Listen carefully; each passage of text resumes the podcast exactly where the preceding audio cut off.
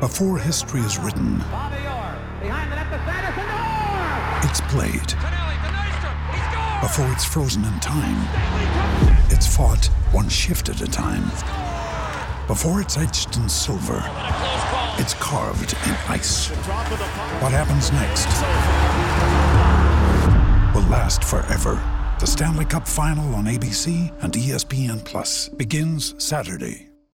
When you need mealtime inspiration, it's worth shopping Kroger, where you'll find over 30,000 mouthwatering choices that excite your inner foodie. And no matter what tasty choice you make, you'll enjoy our everyday low prices, plus extra ways to save, like digital coupons worth over $600 each week. You can also save up to $1 off per gallon at the pump with fuel points. More savings and more inspiring flavors make shopping Kroger worth it every time. Kroger, fresh for everyone. Fuel restrictions apply.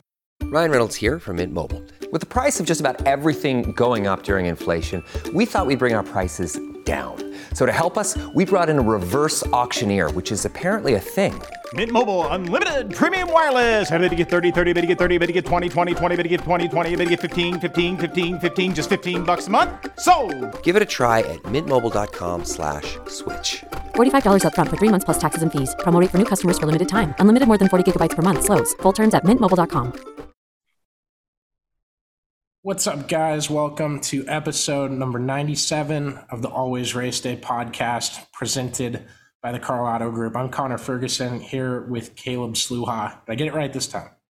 That's slow ha. Just like right. slow on the track, but not in your hearts. Uh, real quick, before we get started, I want to thank Karl Auto Group. Uh, fantastic group of people. You go get a car there. I promise you will leave the place without a speck of dirt on you. It is the cleanest car place in the country, and that's my own personal guarantee. Uh, you can try to bet me on it, prove me wrong. I don't think anyone will be able to. It's been two years since we started doing this podcast. No one has ever told me uh, that they found a place cleaner than the Karl Auto Group. We actually at our used car dealership just bought a uh, car from auction that was from there, and it's clean and nice. So, uh, yeah, How was they're, your purchasing process with them?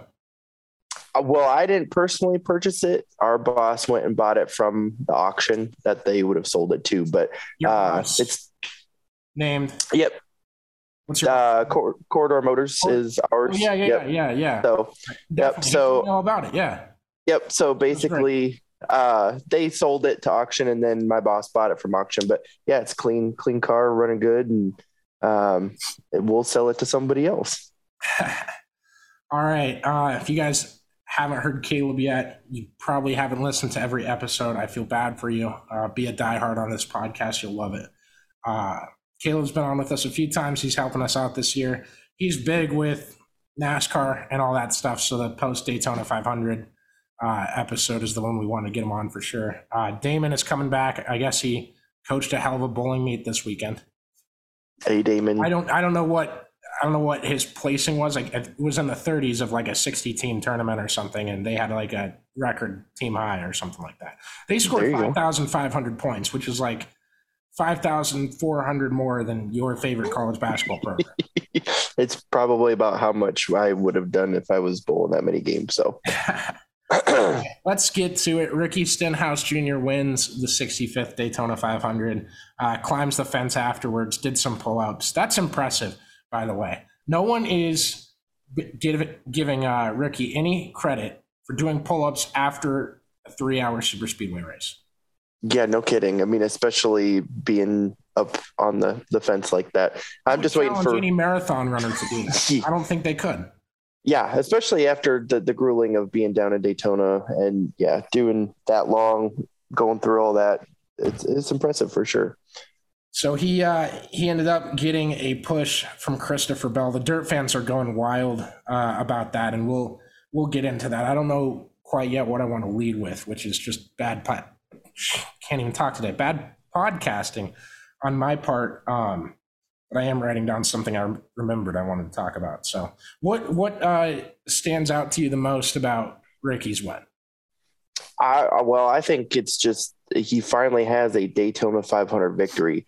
I mean, all of his victories have came at the super speedways. We've seen him win Daytona and Talladega before, but uh, now he's actually got the crown jewel of Daytona 500, which I think just edges him in as you know one of those great restrictor plate races. That's actually that's a this is great because I just added this a bit ago. Uh, we don't usually do rundowns, but it, I, it's already helping me because otherwise you guys just listen to me and Damon go off on tangents, and sometimes it turns out funny. We get really lucky with that. Uh, why? Why is it?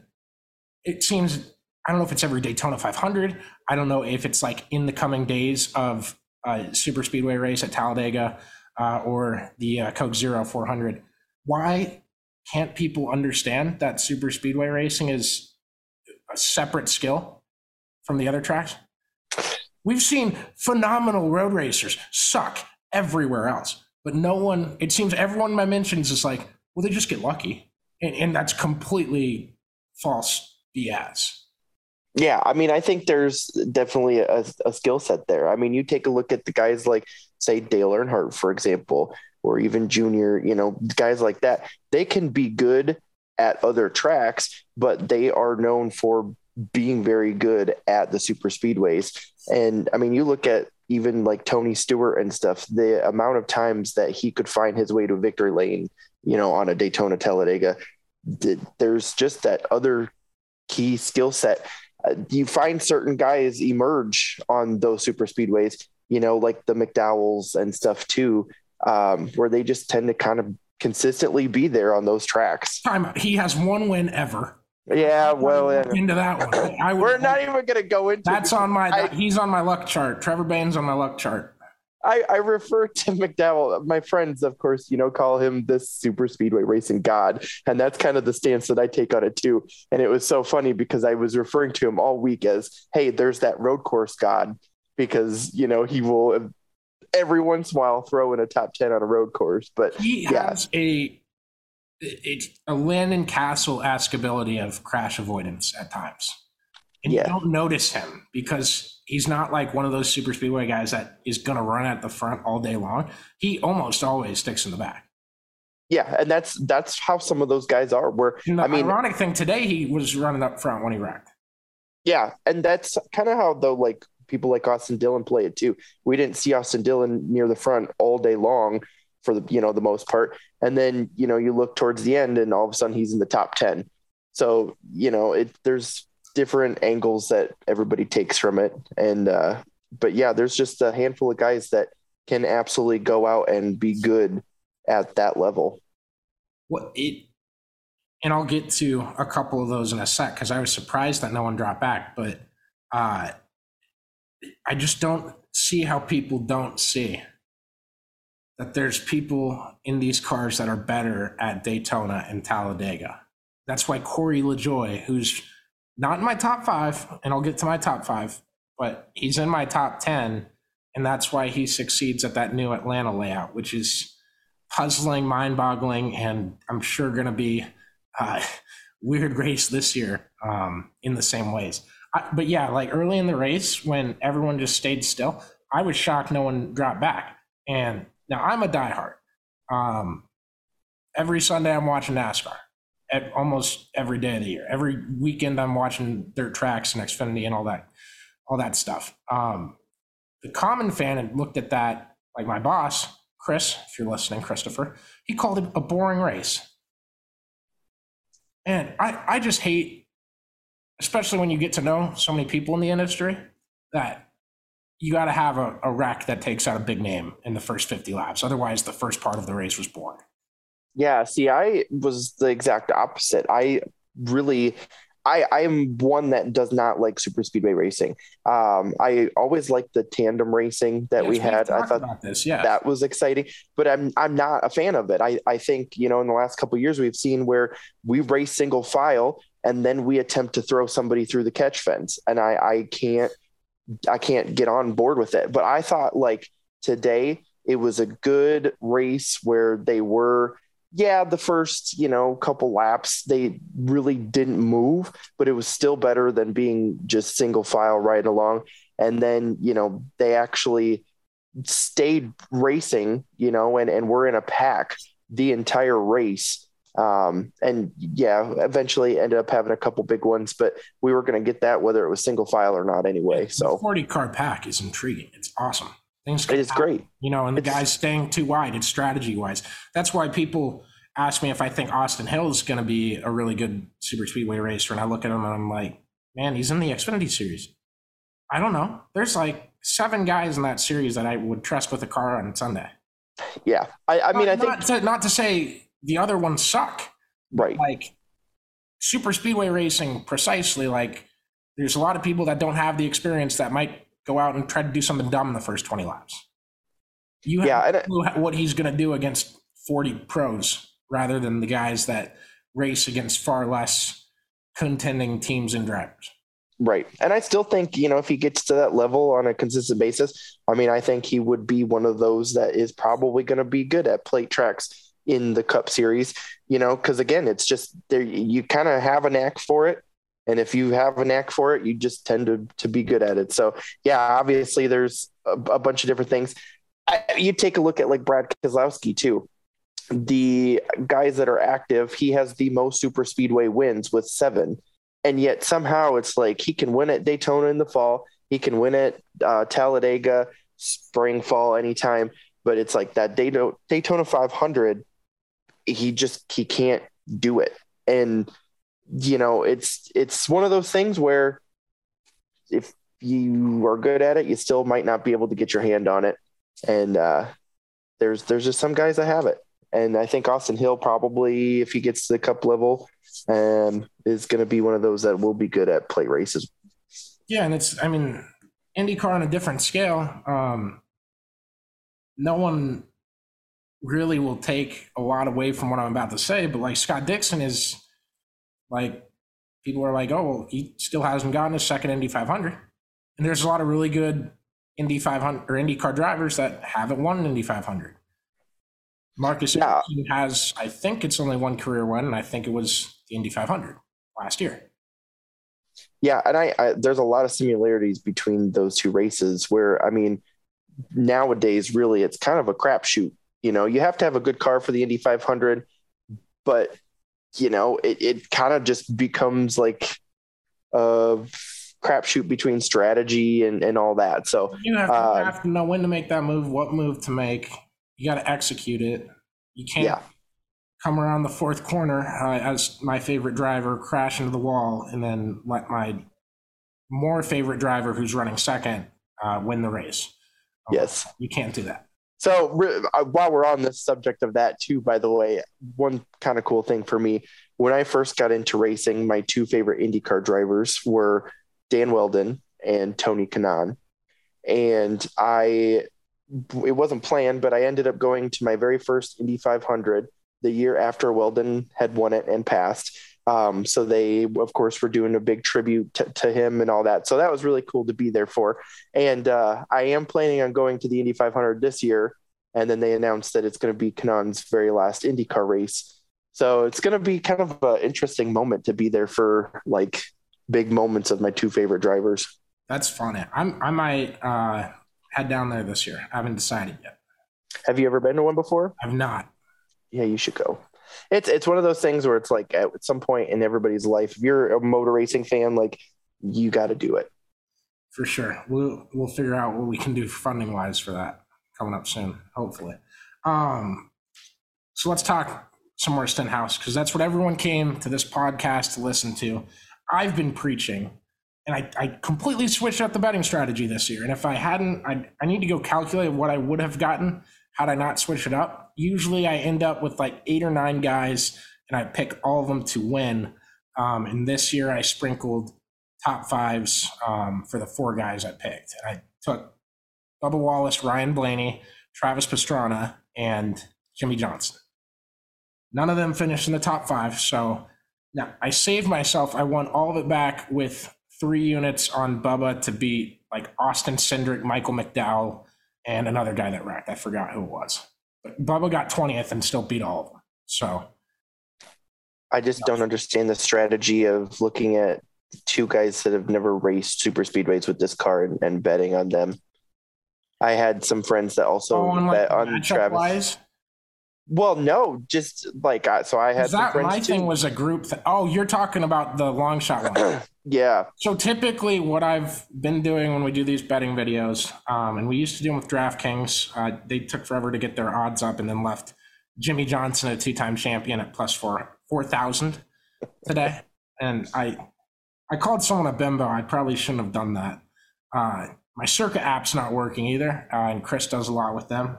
So oh, by like the next two weeks, I want to get all those Circa, but I guess we'll kind of see how things play out. We're not tied to anybody uh, legally where we have to do that. But my I typically would pick one favorite and then two underdogs, because if the Makes sense. underdogs win, you're putting less money on them, and as long as you put less money than what it would pay for your favorite to win, then you're making money if any of the three of them win. I can roll with that. Yeah, because I can't. I I would definitely classify. I mean, I had some friends that bet on Pastrana and Johnson, and I just it, it wasn't going to happen today. And Well, okay. yeah, If the chance is always there. But we will get to Stenhouse. I promise you, promise you that. If Eric Almirola wasn't a thing, then Travis Pastrana was in fifth with a lap and a half or one lap to go. Uh, Okay, but all I'm saying, all I'm he- saying, someone could blow a tire. Ricky Stenhouse was running out of fuel. Who's to say he doesn't get magneted to the other four cars up there and Travis Pastrana goes right by? I mean, anything could happen. Yes, I'm just saying. It's all I want. the odds were that it wasn't and that's just you have to like think of it sometimes there's those people where like okay two to go one to go with pastrana leading that race the odds are somebody behind him is going to figure it out better than he is that's just the case i felt the same way with danica patrick where like oh, oh, no, no, no, no, no. One No, is a I know. Total, one is a total battle. The other one has been described to me by one of my closest friends as a C word. I will not give out that name. oh name. lordy who would refer to pastrana as that No, no. Oh, I see what you're doing. Yeah, okay. was- No, but That that's like there's there's certain people where like if they're leading, you know, and I just throw her in as an example, but you know, if she was leading with two or one to go, she just didn't have that set where like somebody else was going to outsmart her, somebody else was going to figure it out more than she would. And I just This, this was the first year in a while that the guy leading at the white flag ended up winning the race. that is correct. You can yes. thank Christopher Bell for it, but that that is a stat. It's also the first time since 2011 that a single car team has won the 500, and that's probably my favorite stat of the day. My favorite, well, I, there's the one I sent to the group chat. That's probably my favorite stat of the day. Uh, with every year that ends in a three, the seven-time champion or a guy that's drove for the Wood Brothers has ended up winning the 500. And I had to be reminded that Stenhouse substituted once for the Wood Brothers, um, so he does add into that. But every single year since the Daytona 500 started, if it ends in a three, it's either a seven-time champion or a guy that's drove for the Wood Brothers. So that's my favorite stat, or the one that it is the first female owner Daytona 500 win and first uh, African American owner Yeah. win for the Daytona 500. So that's pretty cool too. Yeah, it um it's it's crazy uh cuz so I'd usually what I would usually do with the bets on Daytona is I would take my top 5 list and then I would sprinkle a few others. Stenhouse and Austin Dillon would always end up there. Uh, they're 4 and 5 on my list right now. Um, I, you could argue Ricky's third because he has a 503 wins to Bubba's one. Uh, yeah, I, w- I would move him. I'm moving him up. I'm adjusting my list already. So, I'm. You know what? I'm doing it again. We're we're going full Ricky, full Ricky uh, Homer mode tonight. Uh, but I got Denny Hamlin at one, uh, Stenhouse at two now, Ryan Blaney at three, Bubba at four, uh, and then not at fourth, and also not at fifth, but in the Damon Helgevald uh, honorary spot at 4.5 uh, is Brad Keselowski because he always has to remind me that Brad's really good. At uh, and then Austin Dillon. So I would always end up. All those guys would be on my bet slip. it makes sense. I just, I just don't, I don't, well, I don't sports bet a ton in general anyway, but I just think like if you're going to bet on like Daytona and Talladega, you might as well just give me your money or throw it out the window. But, you know, because like, again, that, that group is very good at restrictor plate racing, but there's also the chance that somebody takes them out on lap two. So, you know, it's uh, to me, it's just not worth betting it on. And I, there's a beauty to that in this race, and there's a beauty that if you go back in the last ten Daytona 500s, I think half of them were won by that roster. Oh yeah, and that's. Um, I mean, do you want me to give my my top five? I, I would. It's four out of ten because Keselowski hasn't. Won. What? No, it is five because Austin Dillon won one. Yeah, I got it. So, I mean, so my my top five is a little different. Uh, I don't have Bubba Wallace. Um, I think he's decent, but he just hasn't shown that like he can, you know, consistently be up there yet. But he's still a, Your number a good. five is Danica, right? Yeah, absolutely, all the way. Active, but that's okay. so my top five, and this is in no particular order. Uh, you got to go with Denny Hamlin.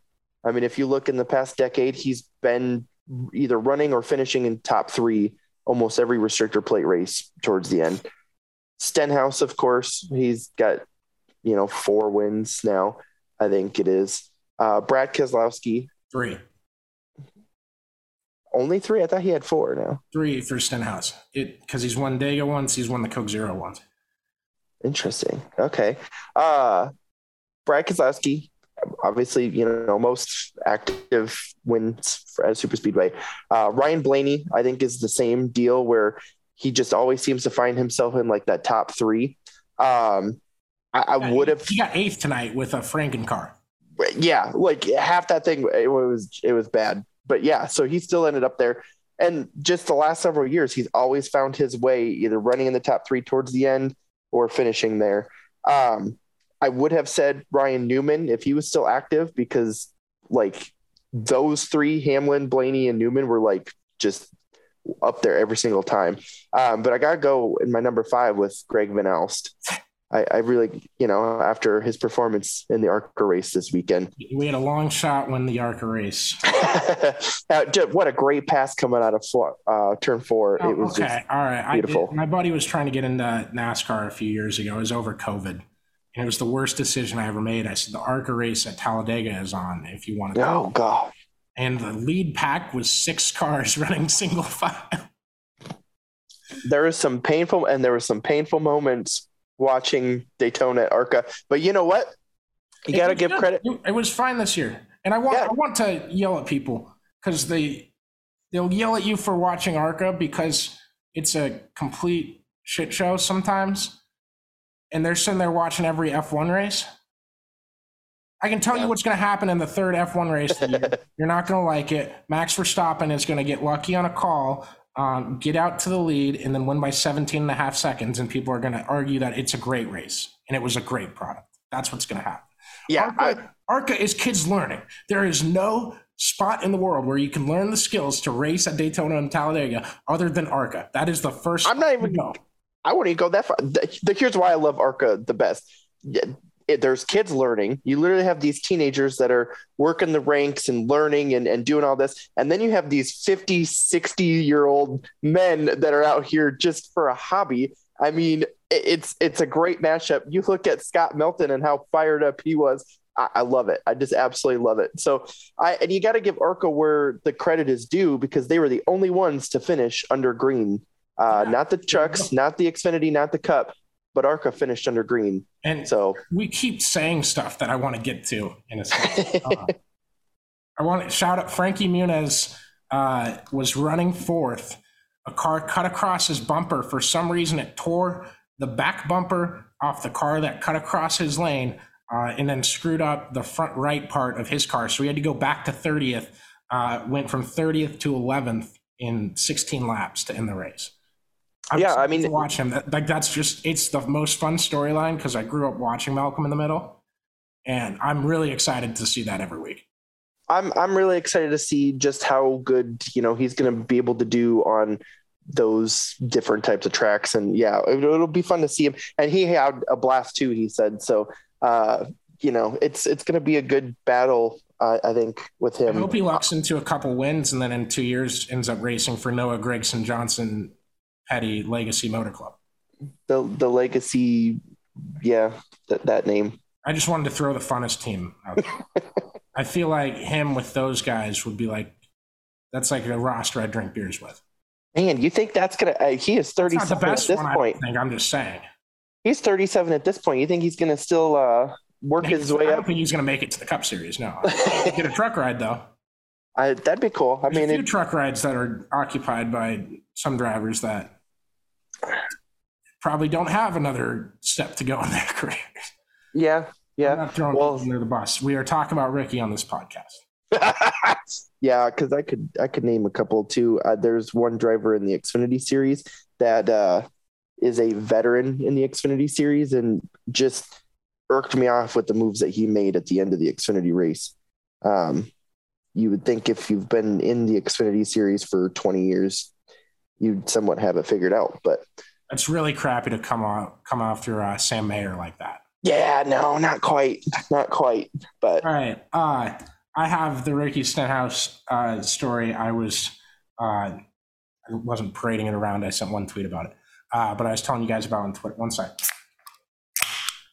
All right. First Busch Light post NASCAR uh, 2023. I'm excited. Um, so I was down at it was Knoxville Nationals in 2021, and I get I'm walking the pits uh, with Matt Weaver, or I think I might have been in the uh, press area and starting to walk there, uh, and I get a call from my dad, and he sounds hammered, just as drunk as you could possibly be with the sun still up. It was 6:40. Hot laps hadn't started yet. Uh, we're just excited to see night two of the Nationals. And I said, "What, what are you doing, man?" Um, and he's like, "Well, you know, just up here drinking with uh, with Dave, uh, Bob, and uh, Ricky." And I said, "Who? What do you mean? Who's Ricky?" And he goes, "What?"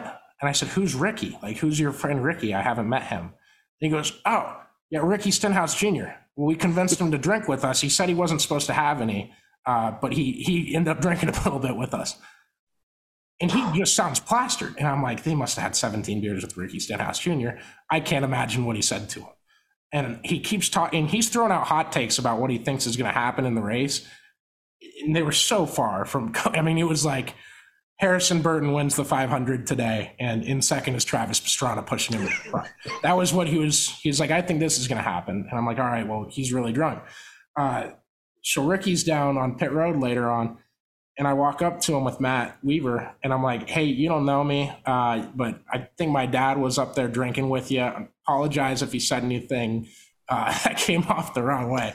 And Ricky goes, "Oh no, it's okay, Connor. He told me all about you. Good to meet you, buddy."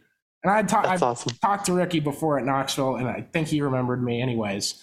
Uh, but just genuinely, like one of the nicest guys out there, and there's not a person that could walk up to him and have him be rude. I, I don't think it's possible. And there's not a ton of drivers in that field that you could say that about. yeah, I mean that, and that's you have to remember, like he's been around for a while, and you know, I think any interaction that I've had with him when I've done Iowa Speedway and stuff like that, you know, it's always been positive. Um, not a ton of interaction, but and that's where I do think people kind of forget too. Like he is a, a solid dirt driver. He's got Xfinity championships. He's He you know Mr. Iowa Speedway. yeah, he was Mr. Iowa Speedway for the longest time, you know, and he- he could go win. He's got a, a long history. I mean, we have to remember too, there was a point where he was kind of getting shunted out of NASCAR because he was wrecking too much. And he he tightened up and went to go win those championships. So he, is very multifaceted, and I, I think a lot of times he probably doesn't get the credit that he should get. Um, And years later, Quin Houff was in a Star Starcom car. yes. yes, yes, he was. And uh, I'm not sure where he's at now. We're really dunking on a lot of people on this podcast. This cannot be Uh, I don't think Quinn will be uh, on the, The podcast. fan base is going to come after me. The Danica one, probably. Not You can you can send them my way. I listen. I I'm not going to say she's not talented. It just but that my point stands of Oh, like get off if Danica. she was about Ricky. if she was in that scenario, it I wasn't didn't even to happen. realize what we were. We weren't trying to do that. I swear to God, that was right. was not trying to rekindle that storyline. His career has been riddled with people that just don't give him credit when he does all these miraculous things. Three super speedway wins for any driver in their career uh, should prove to you enough that they have enough skill. uh, to do that, and he proved it tonight. And I'm I was elated that he won. Um, let's go to the finish because that was getting some hate on it. What's your thoughts on ending under yellow? I, yeah, you know, it, it's the policy. Like that's how it's been. That's how it's been for a long time. Uh, it's really dumb that it's okay. We can go two laps, and if we don't get back to the line, we'll restart the race. But if we do get back to the line and still green, then the next flag is what ends the race. Like I don't understand why that's an aspect of it, but also like tonight, I thought they pace lapped them a long time before the last green white checker. And if you're trying to get fans to watch the race, I guess that's fine. Uh, technically, we it didn't really ruin the race for anyone. Maybe uh, Harrison Burton. I don't know if he ran out of fuel or not, but it didn't ruin anyone's race, thankfully.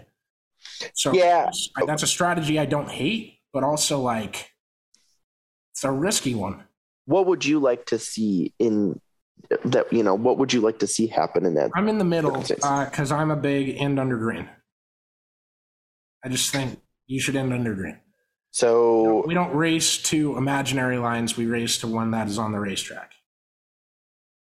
Yeah, uh, the only worry there is you. How many? I mean, how many times are you gonna rack them up and do it again? Yeah, but at least we got a race to go still. yeah. Imagine I, another overtime and it's Travis Pastrana in a slightly damaged car against Ryan Blaney's Franken car. That'd be an epic finish. I guarantee it would be. But I don't hate that. I think Stenhouse deserved to win at the same time. Yeah, I, I, I agree. It is a little anticlimactic where it's like at any point it can be over. And the the thing that I struggle with in that scenario because I, if for me it's like that's how it's been and that's how it is. So like as long as we're doing that, to me it's fine. The only issue that I struggle with in those circumstances is like they start crashing and one guy is ahead and then the other guy passes and we throw the yellow, that's where it gets kind of murky because it's like, you know, you, it, yeah, it's hard to. Race, who was in second? Refresh my mind in the Xfinity race.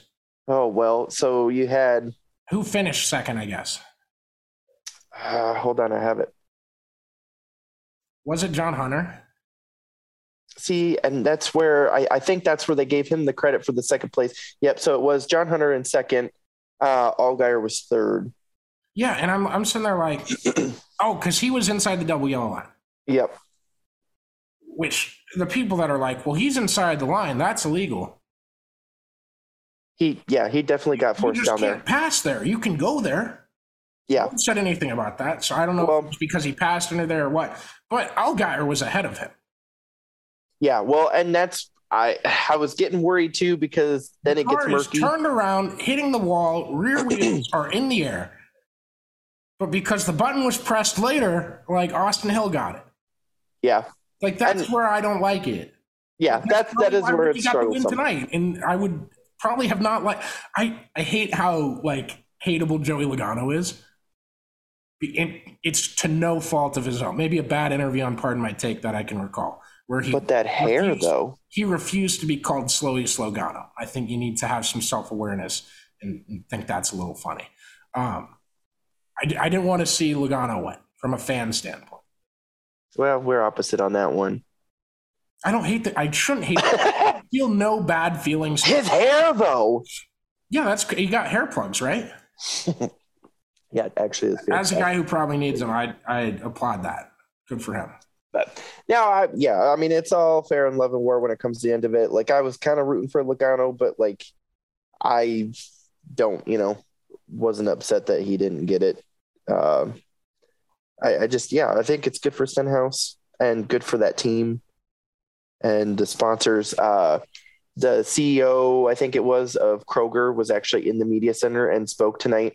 And just listening to him talk, it was it was great to hear how involved he was and how excited he was. And was he drunk? No, he didn't. Well, he didn't seem drunk, but he had talked about being with that team since 2008, and you know, it just it's great to see sponsors be involved like that and not just write a check. Yeah, I do love sponsors like that and people that um, are passionate about the sport. It's fun to meet them, especially because you know, like they're why these guys are on the track. Um, We need more people like Brett Moffitt in the media center. Post Ross Chastain DQ Iowa Speedway win. I know I'm really bringing up some niche memories here. Brett, oh, it's just Brett Moffitt every time. In, there's not a better interview besides Ben Rhodes 12 beers in.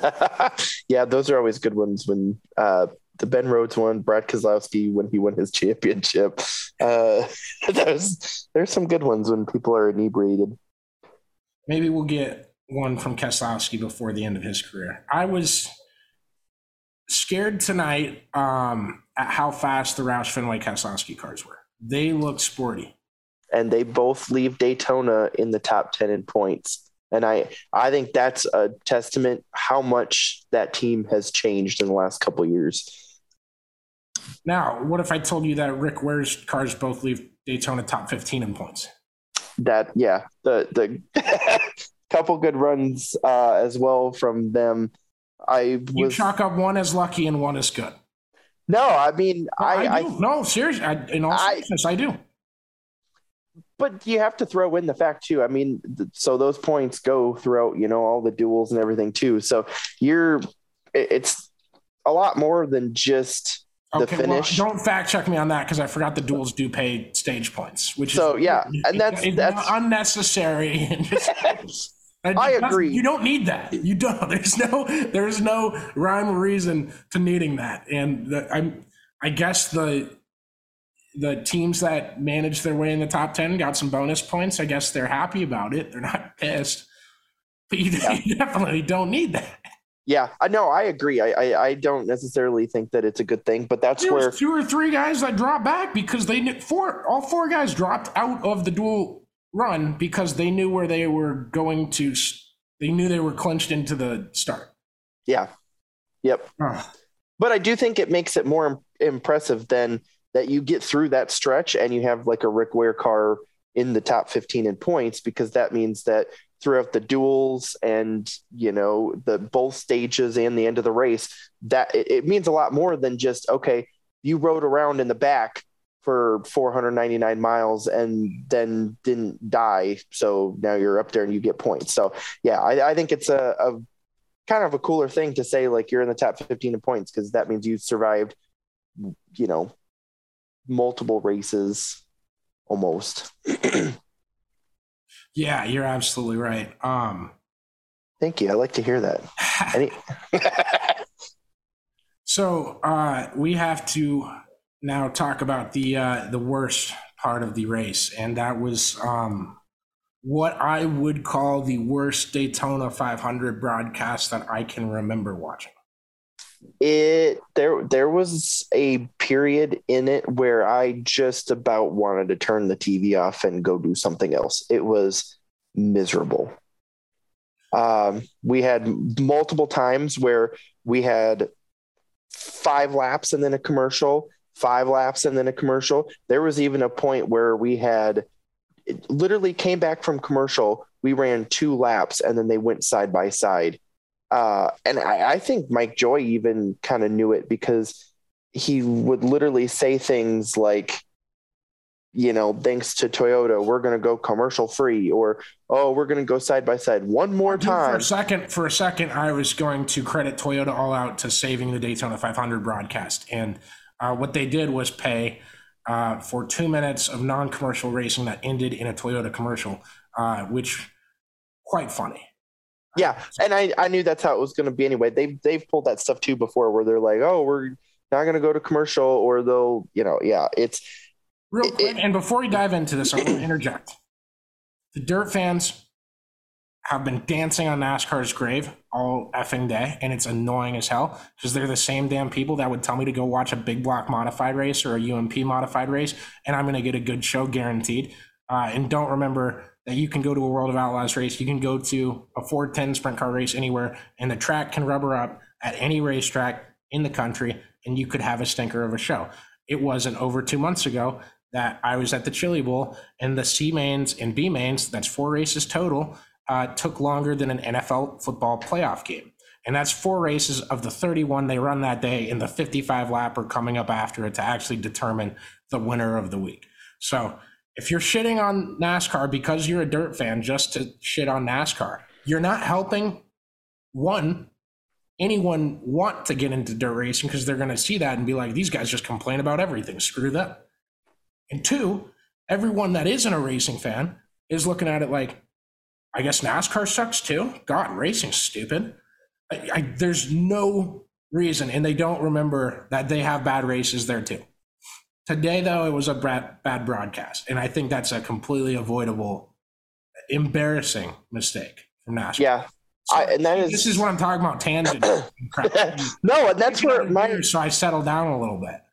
I do have kind of a beef because it, we see that on like the You local yeah, level you're too. you're not you're not like a big dirt guy, and all you see from dirt fans, I'm sure, all you remember is the negative stuff because that's how human minds work. They remember negative things far more than anything minorly positive. Said there. Well, okay, and so from like my point of view, I don't I don't follow a lot of dirt, but like we will go to the dirt track. Like I have no I have no problem with it. Like I just love racing. So I've raced on dirt before. I will go watch dirt races. Occasionally, you know, on TV, I'll you know watch some you know dirt racing stuff like that because I don't like I just love to watch racing. But I've from like what you just said and on a local level working at an asphalt track as well over the years i've heard so much oh well we would never come race on asphalt oh that's a joke oh we would you know and it's it's like the asphalt guys typically also love to go watch dirt or participate in dirt because racing and it always seems like the dirt guys kind of turn up their nose and are always like oh yeah fuck you asphalt guys and that that has always bothered me because It's the I've, weirdest spot seen to it. be holier than thou.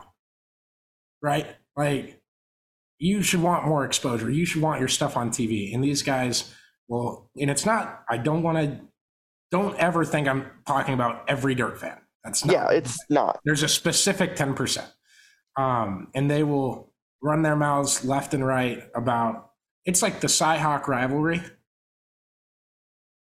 Like Todd Blythe could have a baby tomorrow, and someone would be like, "Yeah, I don't see Drew Tate doing that." Yeah it, I, There's a specific niche group of people that will even get that joke.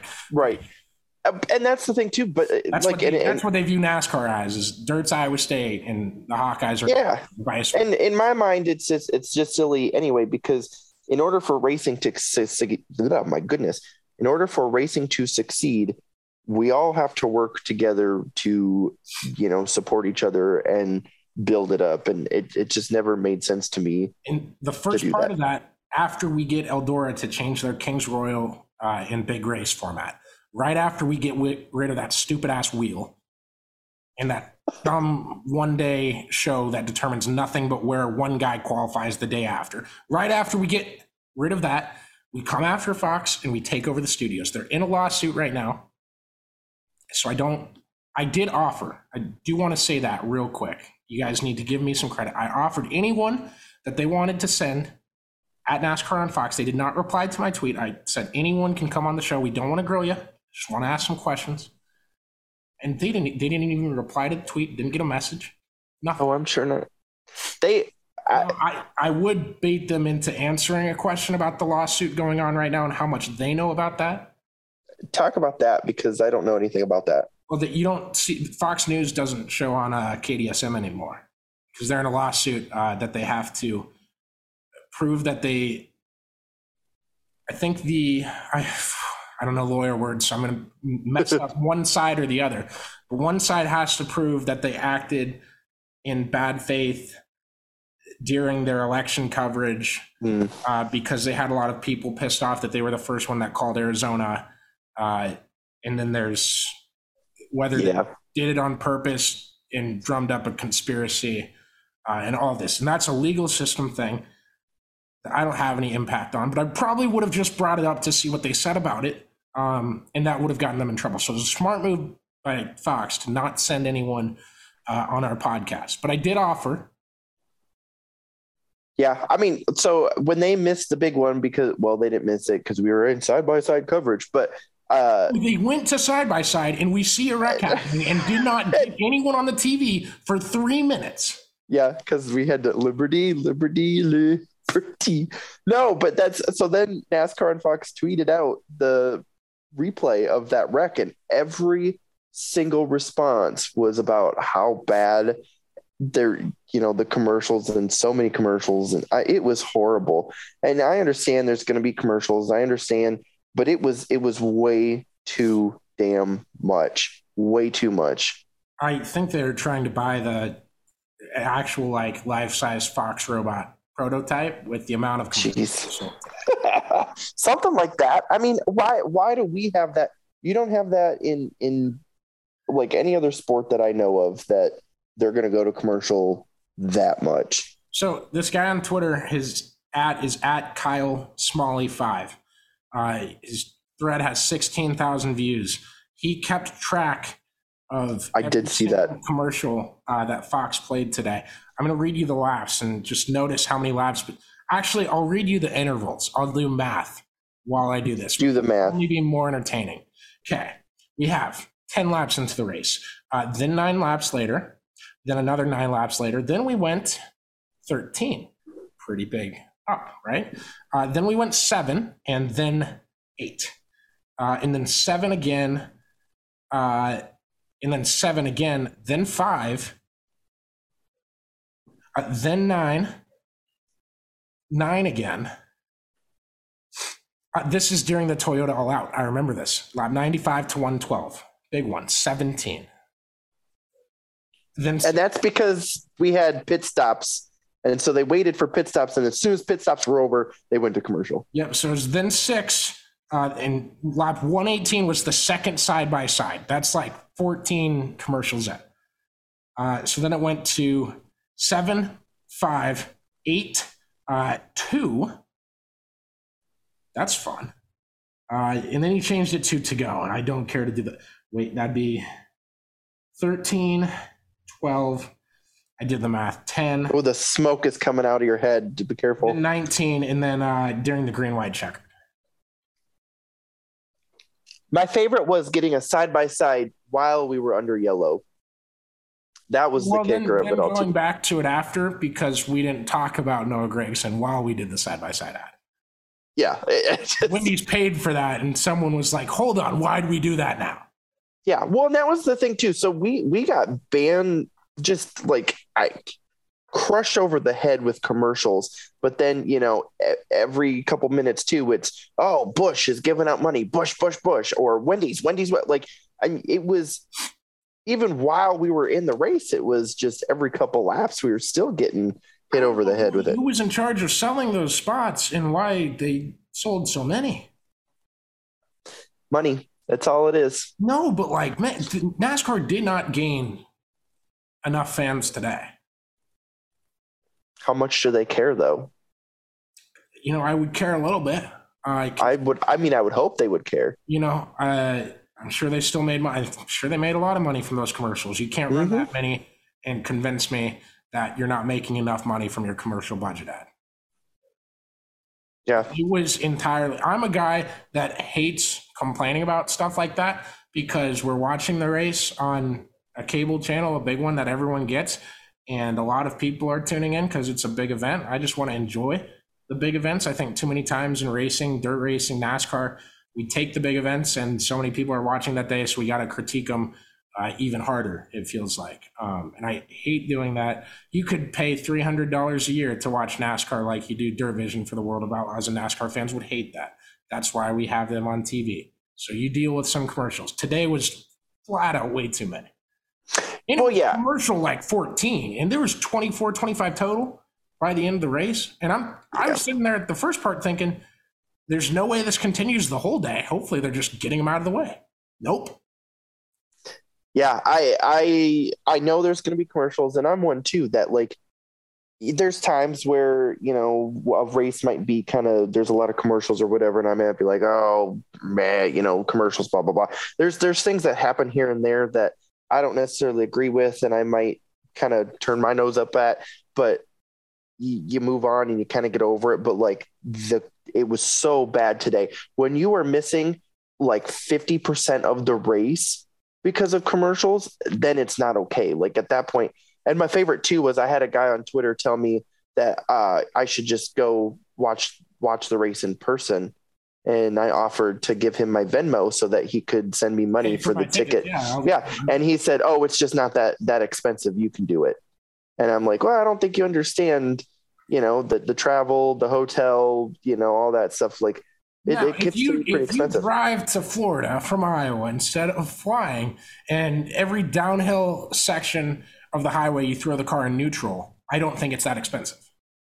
okay, but who's You also uh to sneak into race um, and yeah. not purchase anything, but uh, sneak your way under a fence or something and find a way to catch it like that. That's that's how you keep it cheap. Well, and then now you have to, you know, take vacation or, you know, figure all that out too. So, but yeah, it just, it, it was, it was really, really, really bad. Uh, the amount of commercials that we had. Uh, hopefully that was a 500 thing. Um, and I, I hope my, my biggest hope, I, no, I don't want that. I'm thinking about, I was just going to say, I really want NASCAR on Tuesday to like Adam Stern comes out with a tweet and says, NASCAR grossed 75 gajillion dollars from the commercials. They- Oh boy. It's on Sunday.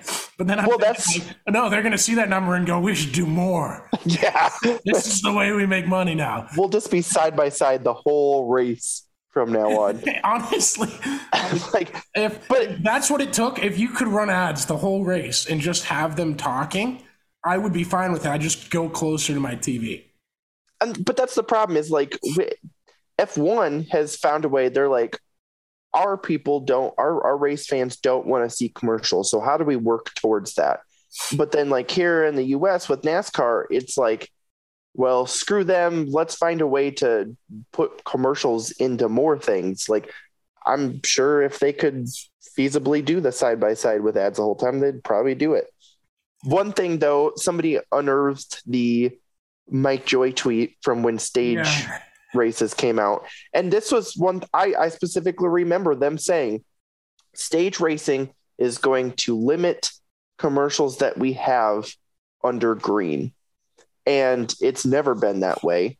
Um, It has not. they they have the same amount of commercials now, but then we see that they come to the stage commercial, come back, say pit stops happen, commercial. That like eh, they have just added in more commercials, and and it didn't actually change. You know, it, it- that's where they I, just and I know someone's going to call me an idiot for this. Uh, so I paid the. I don't know how long I'm going to keep it. I'm going to try to listen to it more with my dad. Uh, but there were so many commercials. I caved and bought the 4.99 uh, access to the scanners for all the drivers. Which the only problem I have with that then is like you're listening to that in live time where TV's delayed, so then it's hard to like, you know. Yeah, but there's so many commercials. I could use it a lot.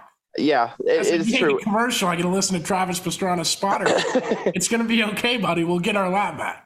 Yeah, and I would always recommend too. Like at some point, everybody should try that out because I have also listened to it. It's great to listen to the officials, and you kind of get a feel for one how you know the the teams and the spotters and the drivers all communicate. But then you can listen to the officials radio too, and it's always like It's really eye-opening cool. to It is listen. re- it is a cool thing, and it is worth your five dollars, uh, even if you pay monthly. And you can pay the season long one for thirty uh, on the NASCAR app.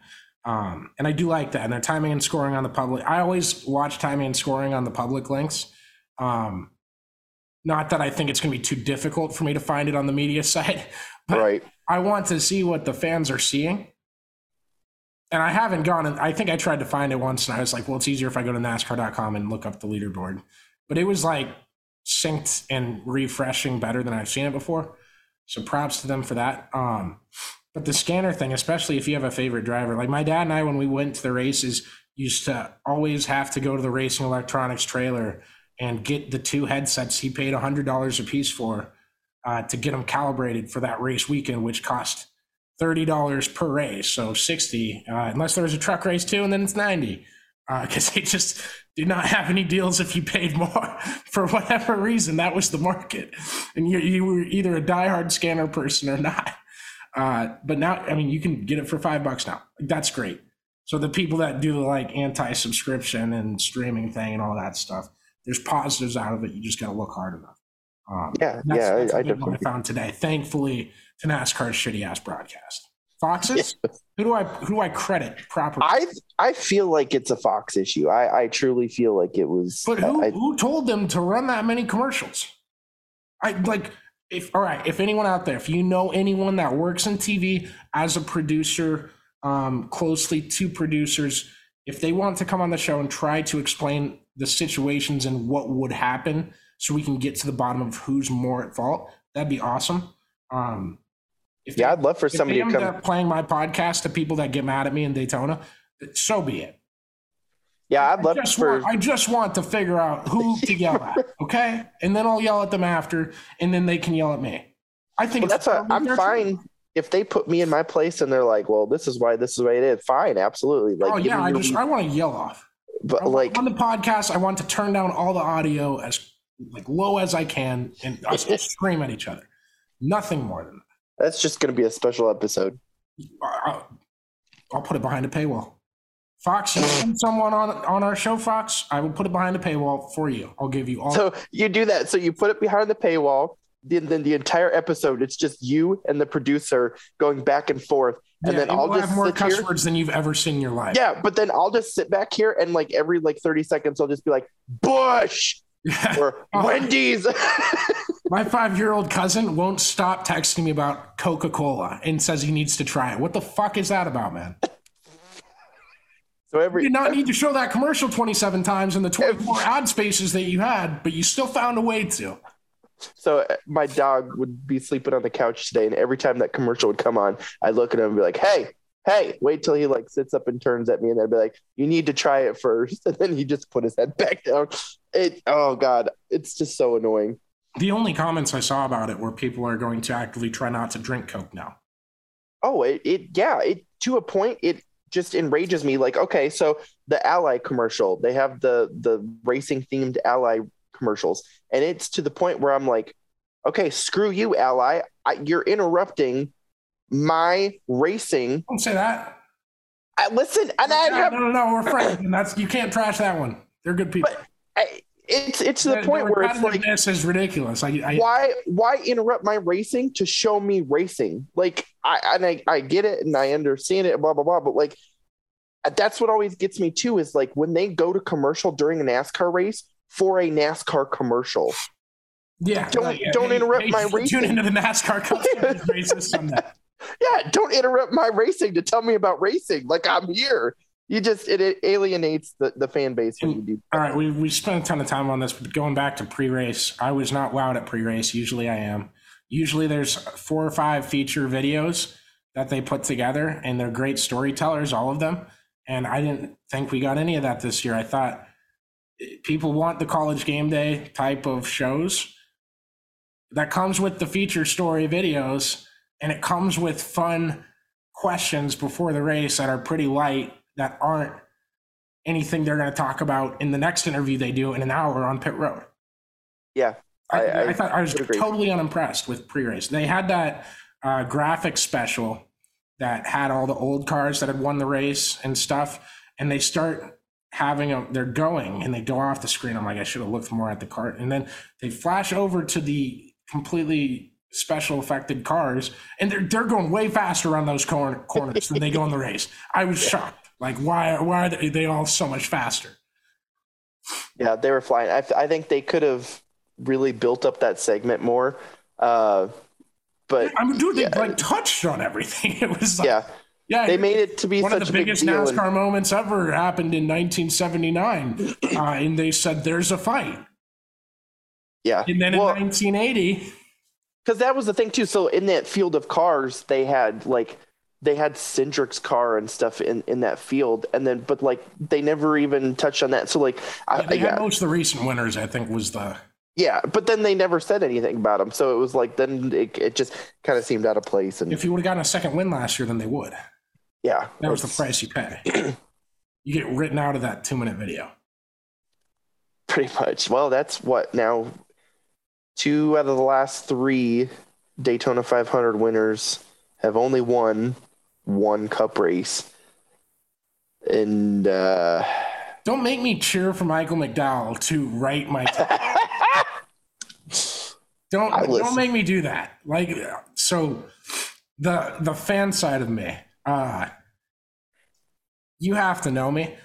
I promise there is no bias in my writing, uh, but there is a fan side of me to where I have completely irrational reasons to cheer for people. Like Landon Cassill wasn't re-signed at front row, but Michael McDowell has been every year he's been there.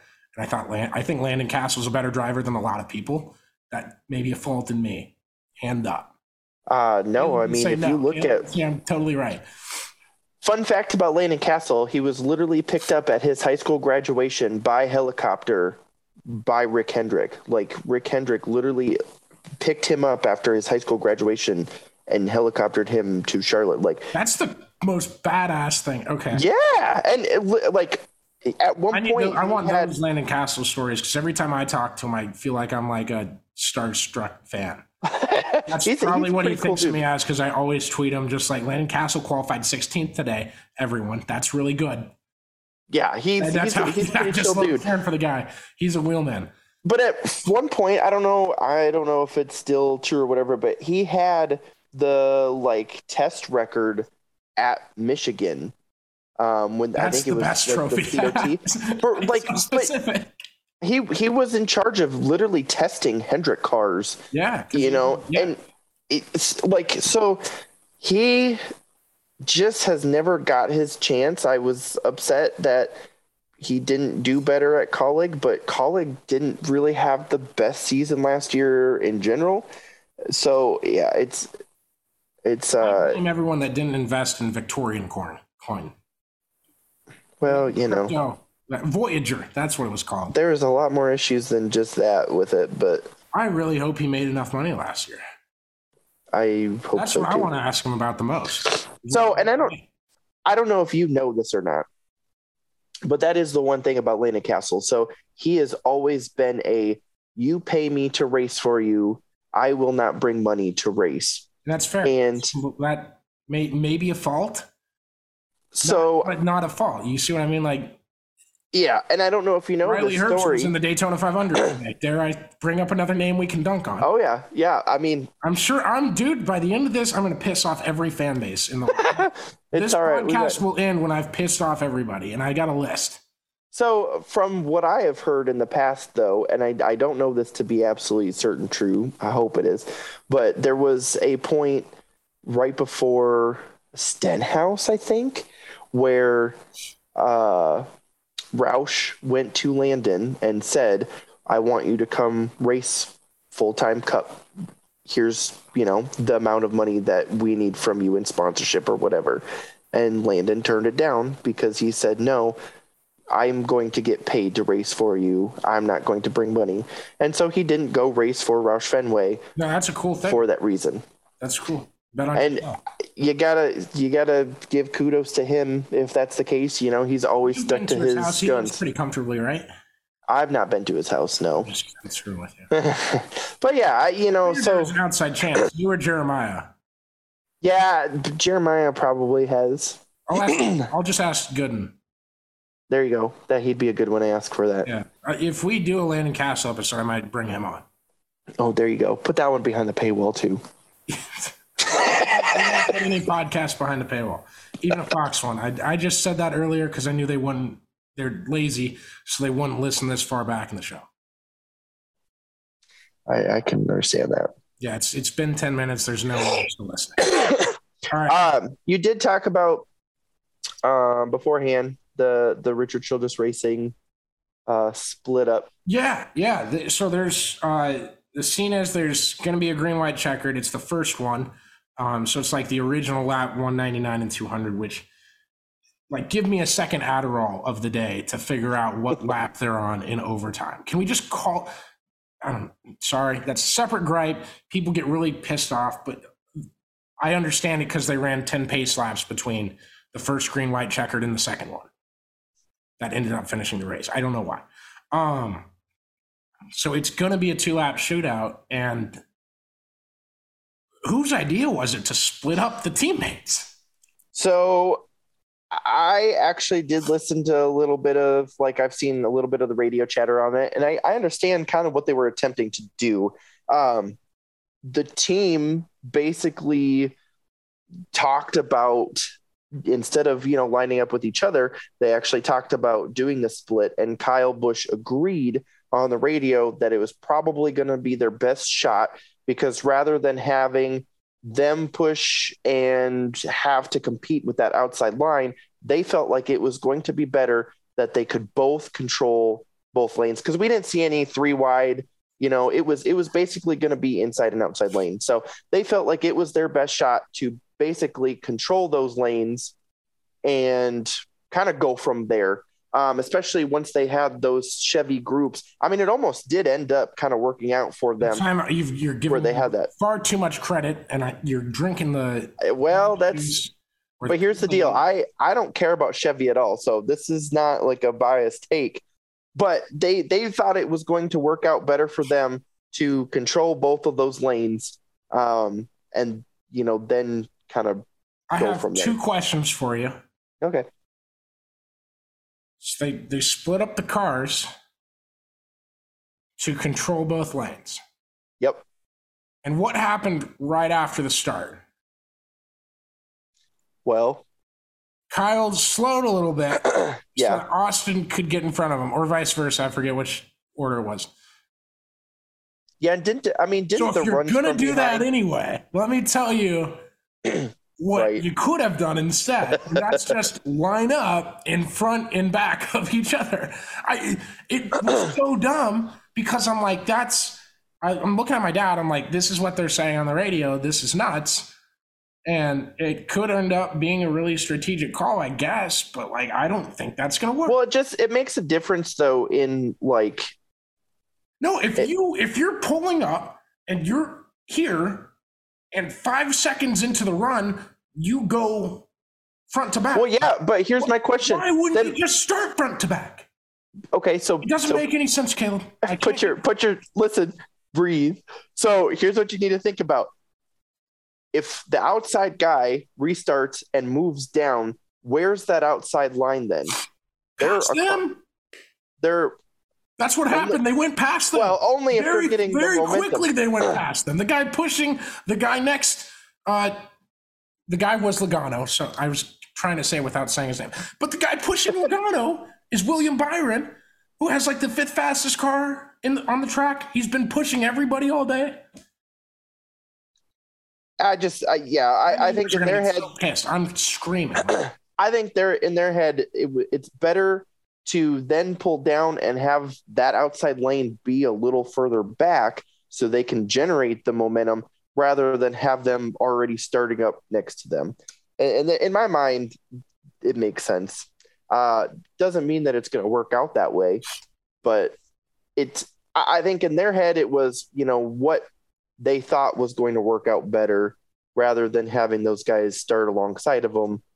Try to at least have them back a little bit, but that outside lane just got a huge run.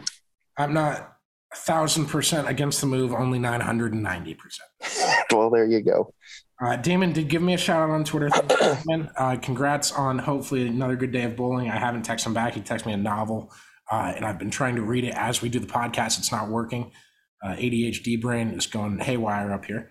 Uh, but he said, "Who other than Connor predicted Travis Pastrana to lead in the Daytona 500?" I predicted it. I did. I will brag about that till the day I die. With with just that one lap, right? Laps 39 and 40 on accident. Oh boy. Yeah, his spotter was like, "That's on me. Did not mean to have you do that, but you let a lap in the 500." Well, that's what I wondered too, because I, I was talking to my friend, and when he was out there leading, I was like, why would they not pit? Why would they be out all along their lonesome? And my friend was like, oh, well, they just did that to lead a lap. And I'm like, you don't intentionally lose the draft just so you can say you led a lap. Like you, you screw yourself out of the 500 potentially because you want to lead a lap. No, you, you don't do that. And I do, I do know that. So Travis, if you guys don't know, Travis raced uh, six modified nights at Volusia. I think one got rained out, so maybe five. Uh, but with Dirt Car Racing, which is kind of like the subgroup, it's under World Racing Group, which owns the World of Outlaws, and they kind of sanction everything uh, through the week at Volusia. Uh, but it's it's a way uh, for them to get modified racing down there, um, and they do it all year uh, with different drivers and stuff. I, I'm not massively huge on modified knowledge, but I did watch a bit. Um, every Travis Pastrana tweet I had, I think Mike Hess and Casey Schumann from World Racing Group were replying to him, uh, and I he won one of those races. I think he, he called he called it the F main or the E main or something. Um, and I'm not sure if that's how they qualified the cars and put the bottom 20 in the first race and the next 20 in the next one. I'm not sure if it was like that uh, per se, but I would assume their competitiveness uh, would even out to where their skill levels at a little bit. That was the first time Travis drove a modified down there. But to me, it seems like he made a, a pretty big impact on them. And they're great people too. I know I said the thing about the World of Outlaws and uh, a track rubbering up. That's just a thing that happens, right? Um, wasn't meaning harm to them. But the, those two guys, great people. Uh, that just kind of told me that you know, Travis reassured you that it's like the never meet your heroes thing. Like, no, Travis, Ricky Stenhouse, pretty good people. Yeah, I remember meeting Travis when he was competing in the Xfinity Series in Iowa Speedway, and I, I just the only way to describe him is goofy, and like that's in no way a bad deal. Like he is just he's he's bright and fun and like he is just a goofy dude but it is it's such a good way. And it was good to see him come in and be so excited to make the 500 and then afterwards he was so excited about how he did in the 500 and i we we need more of that. We need more of the the IndyCar NASCAR crossovers. We we just we need more of that personality. Um one thing too i did get a you are right from Damon as well. So I'm like two for two. I'm, I'm doing good tonight. About on mute? No, I was not actually. Oh, I was right. dying. So, I, last car on Brock, Brock Beard, tweeted earlier today. Some of his stats tick me off. so, but he tweeted. Man, sometimes it doesn't matter who finishes last. I'm going to let you know. Like this, yeah, this does not. Matter. I would agree. So he tweeted, waiting for Fox. he said, waiting for Fox to come up with a side by side format where they can play two commercials simultaneously. That would be funny. so we we go side by side, and everybody thinks they're gonna still watch the race, but it's actually like Liberty commercial and a Coca Cola commercial at the same time. God, so yeah, I was I was dying when I was reading that. Um, now that does bring me because you said uh, we need more IndyCar and NASCAR crossover. And I have more open invites to dish out just because I know no one will ever answer them. That's the beauty of it. Floyd Mayweather, fight me anytime you want. Oh, Your boy. rules don't care. Fight me. What Floyd Mayweather did to Conor Daly this weekend should be against the law. It was, yeah, it was upsetting. Prison, jail, and uh, whatever the timeout area is at like the most rundown preschool in America. It, it, was bad when when I saw that car come out and the way that it was bouncing. Oh my lord!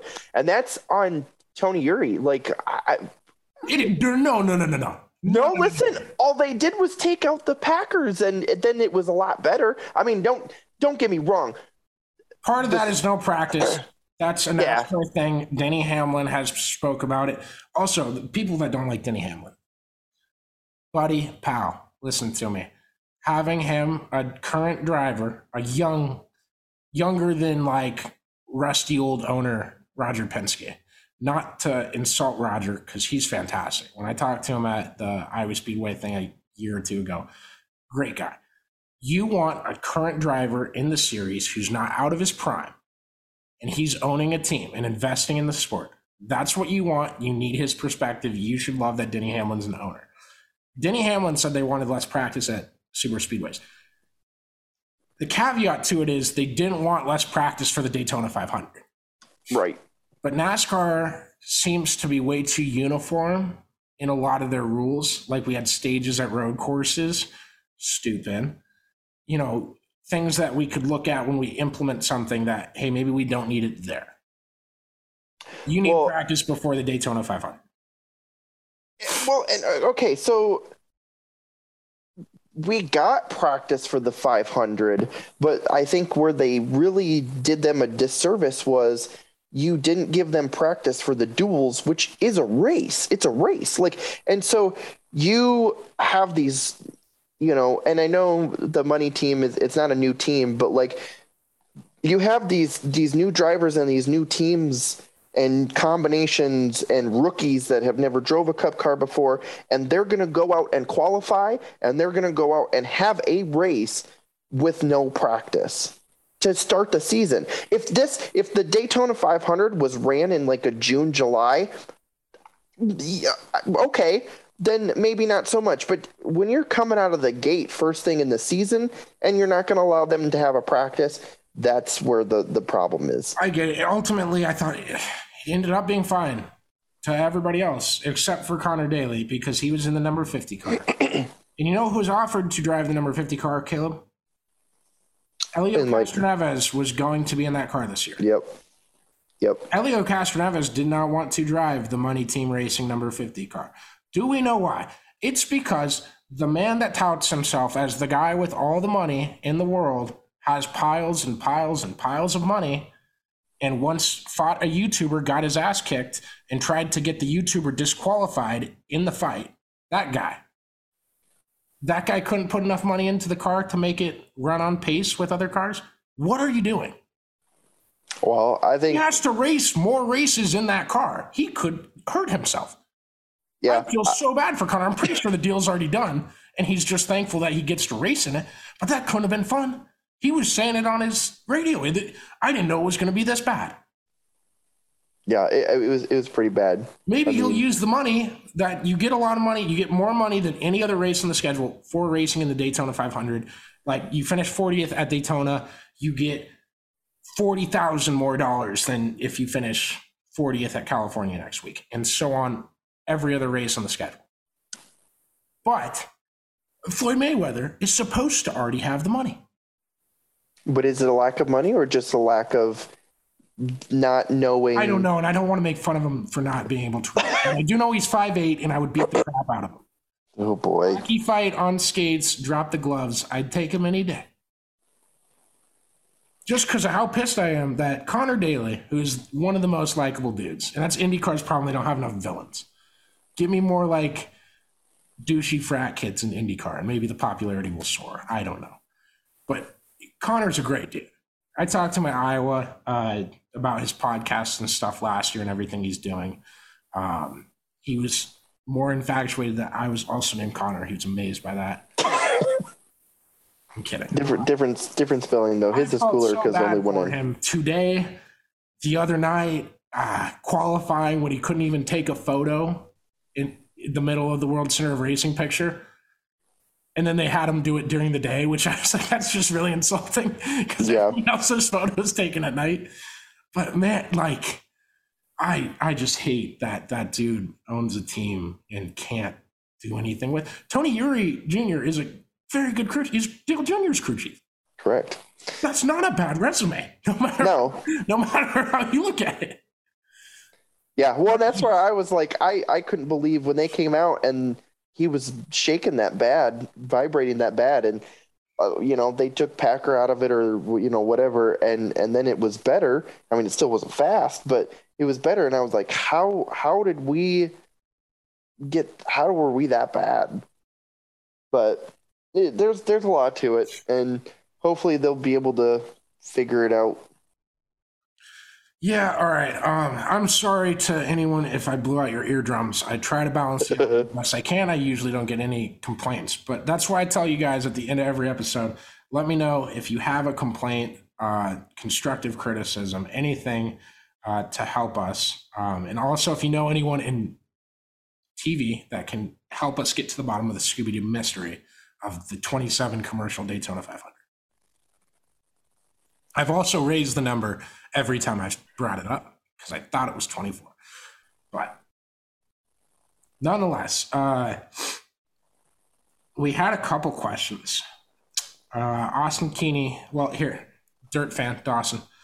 Nice, nice kid, does dirt updates for a lot of different series, watches as much racing as I do. Not, I don't say that about many people, and I don't say it lightly. I watch a lot of racing. Uh, he says, I definitely thought the live the five hour fox infomercial was good probably my favorite part dawson's missing out it's okay we'll get there someday we'll, we'll teach him It'll be all right. Uh, Austin Keeney uh, asks, uh, it's at Austin underscore Keeney on Twitter. Uh, here's a semi-serious, semi-trolling question: Are we sure winning uh, this race is still prestigious? Uh, I wanted to get your thoughts. I kind of said a bit on Twitter, and we've kind of talked about it a little with uh, Ricky. Uh, he now keep in mind Austin bet on the guys that finished second, third, and fourth. So Logano, Bell, and Larson. Maybe. Oh, Who was it? ah, now you're going to do that to me too. And Yeah, if you would have no, I'm asked me, I'm sorry. I'll look at. I'll I'll get it here. You no, I got it up. Give me one second. Uh, Buescher. Chris Buescher. God damn it! You beat me still. well, and it's like if and if you would have like if we were just casually talking about it, I would have been able to name it. But now that I got put on the spot, I, well, I type them up and I can't remember like ten minutes later. yeah. So my I My thing is- personally, I don't think you can take the prestige out of this race. no, I think thing it you is could still do to hurt it is put more commercials in, and I'm not joking when I'm when I say that. I, I, yeah, I, I still think it's prestigious, and the reason that I think that is we're saying that maybe it's not prestigious because you've got guys like McDowell, Cindric, you know, now you know Stenhouse winning it, but um, Don't put all of them together. You know. is better than the other two. At least uh, not, Cindric has higher ceiling, and McDowell far more to prove. So lower floor. Caleb, why are you joining on your phone? I'm joining on my phone just in case my uh, computer dies. We'll wrap up in five minutes. We'll be good. Well, just in case it does Alright, die because yeah. it's low, but I, I, add me Mute in. your phone so it doesn't, or don't turn on the microphone just so it doesn't echo. Oh my! All right, the YouTube feed of this episode is gonna be fantastic because I'm gonna be seeing two great. Caleb's right now.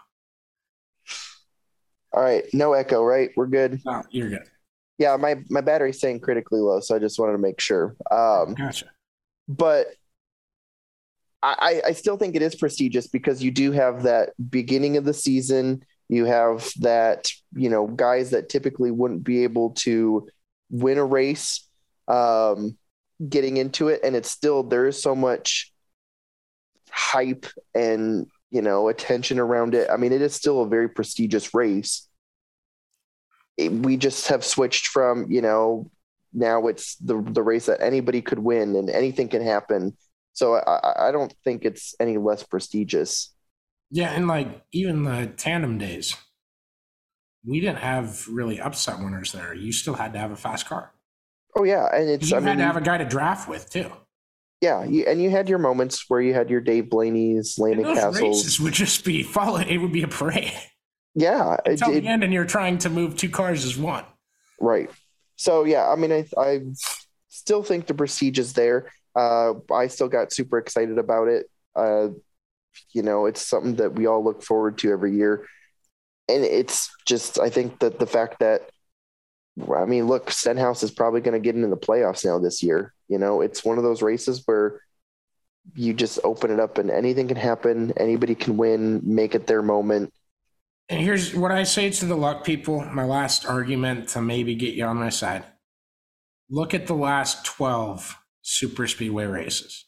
Don't look at Daytona 500s only, because I would bring up that Denny Hamlin's won three of the last eight or seven, whatever it is. He's good. Look up the last 12 super speedway races Daytona and Talladega. I don't know if I consider Atlanta yet, but if it profit if it benefits my argument, then I will consider Atlanta. So maybe look throw that in there too and let me know. Um it, it is largely not based on luck. Sometimes it can be. Now you could argue that for a lot of races. Dale Jr. Well, Dale Jr. ran out of fuel coming around turn four at Charlotte once. Um, like that's kind of what happened. Landon Cassill was leading at Daytona. And because his crew chief bet on Landon, brought him down pit road because he said, as long as this rain holds off, uh, we have a fast enough car to win this race. So he bet on Landon. right. And that ended up kicking him in the ass because Justin Haley won that exact race. Well, and Despite that's- Landon leading as the caution came out. Exactly. Uh, but It that's is- what they talked George about. Yang's broken foot of my NASCAR fan career. as is any race that Michael Annett led. Well, and that's I think it was Hamlin that talked about it, uh, or maybe it was Kyle Busch or somebody in an interview before the race, and they talked about like you have to have that talent, you have to be talented at this race, you have to have a good car, but then you also do have to have luck. So it's not just any one thing. Stenhouse didn't just win the race because he was lucky. You know, they always have good cars at the super speedways, and he is talented at the super speedways. It did not help today that every car on the track, minus Floyd Mayweather's number 50, the money team racing. I don't even know what manufacturer it was because it was too slow to get on my TV screen. I don't. I couldn't read the name. That's not a joke. You can take it as one if you'd like. that was the only car that looked like it was completely out there and it still stayed with the pack for 15 laps. Yeah, I, I think that one in the imagine 78. that you have to have a car with a good enough engine when even Rick Ware is putting cars out there with good engines. It wasn't that long ago where we were calling them a nuisance to the talent. And props to them. Props to Cody and uh, Riley. And I know we already crapped on Riley today, but I do like how how many different sets of motorsports Rick has wrapped himself into and invested in uh, and gone out and tried to kick ass. That's that's commendable in every way that every way it gets. This double Caleb action, I just noticed it again. It's throwing me off. Well, you can kick my computer out because it officially has died. Oh, So, okay, gotcha. That's why you're paused up there. yep. Um, yeah. So I mean, and but I think too, like, there's a difference where, like, okay, so the Rick Ware guys, I got to They file a build- report. I'm going to call you offensive, illegal, or abu- abusive. That's there you go. But you know, the, the you Rick Ware what, guys, What do you mean? Don't report. Oh, there's a big don't report button. I hope the YouTube broadcast found that and realized it's how I read stuff. The You know, biggest so, button like- on the menu was don't report. yeah, don't report me, don't get me kicked off Zoom, then we'll be upset. but yeah, like you look at the guys though, like so the Rick Ware guys. I mean, their motors are good enough to stay with the pack and run and all that stuff. But you know, are they good enough to push somebody to the front? Are they, you know, that that's what makes the difference overall as well. Yeah, you're completely correct. Um, but no, I thought the, I thought today's race was good. I'm excited for Auto Club. I don't know. Are you a big? What do you think coming into that? And do you have? You wanted to talk Xfinity and trucks, and I actually just won't allow you to do that. I mean, as far as as far as I, I'm Give always two, excited about. two biggest takeaways, one from each race. I'm going to check my sink and make sure it's not overflowing. I was gonna say, make sure that your sink's not overflowing. Well, in the trucks, um, you've got Zane Smith already starting off the season with a win, and I think you know he's gonna have a strong season. So we're gonna, you know, kind of see how that goes. I'm hoping it's gonna be a good year It's not overflowing, but it's very close. Oh well, that's not good. I got a second Busch Light too. Of course. So we we've got that going for us, and then uh, in Xfinity, uh, this is going to be, I hope, a super con- like competitive year in Xfinity, um, where I hope we see a, a season like Cup last year, where we have, you know, 10, 11 different winners, and just you know have a, have a good battle where there's six seven guys that could win a championship. Yeah, I'm I'm calling for Brett Moffitt to win a race. Sammy Smith's definitely going to get one done, probably a road course. Um, Landon Cassill is actually going to get a chance since he's the best super speedway racer that any on anyone on Kaulig's roster. Uh, that includes the guy that won the rain delay race uh, that Landon was in the lead for. Don't mean to bring on an inter team debate here Oh my goodness. start that too. Uh, and then Joey Gase is uh, he's McGruff, the crime dog, is going to victory lane, whether you like it or not. He's solving the Fox mystery, and uh, he's going to go to victory lane, and it will be side by side with the Wendy's commercial. I mean, I would love that. I would love to see that for him. We're hoping to have him on in a couple weeks. Um, I can't wait. Joey's always been very nice. I talked to Joey the same way I talked to Landon. Just I cheered for him when I was a kid because he was from Iowa. oh yeah, I've I am. I've had several interactions with Joey uh, when I worked at our local asphalt track. Um, he was Kid very that used to involved. work at Hawkeye Downs. Uh, Yep, he was the executive. He owned the track for a period of time. Executive CEO, management. Uh, but no, he he made it a point to always come back and help sponsor the track and come race at the track. And you know, so in doing that, I've worked with him quite a bit, and he's, I mean, always a pleasure to to work with. So he, uh, we tried to get him on like last week, but understandably so. Currently, McGruff the you know, Crime Dog is his sponsor, and you Exactly. you were going to get him on like within two weeks of the 500. No chance. well, and then he, you know, had his working on his ARCA cars, working on his Do you think Xfinity could cars. McGruff Twitter guy? I mean, Could he get on wearing the McGruff hat, and is he allowed to speak with it on? Probably not. Most Like of the time, mascots don't really speak. Would that be a good podcast? And he just Probably- I muffles audio. He really only be for the YouTube people. He's just sitting there going like this the whole time. yeah, there you go. so we're hoping to have him, and I'm I'm going to be working my butt off to try to get you some other guests too. And uh, We will have take, some good we'll- people we'll- I, I like talking to people. I tried to keep every interview light. We've had some boring ones. Um, no one has. We haven't had one where we ask them what their favorite color is, and they reply with gray. I'm a huge Pardon My Take fan. I've referenced him twice now on this damn show.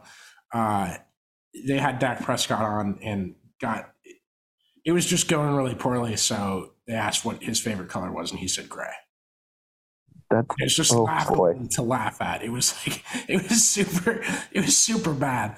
Um, we haven't had one that I thought was incredibly uh, boring or went the wrong way or anything like that. So we've been lucky to do that.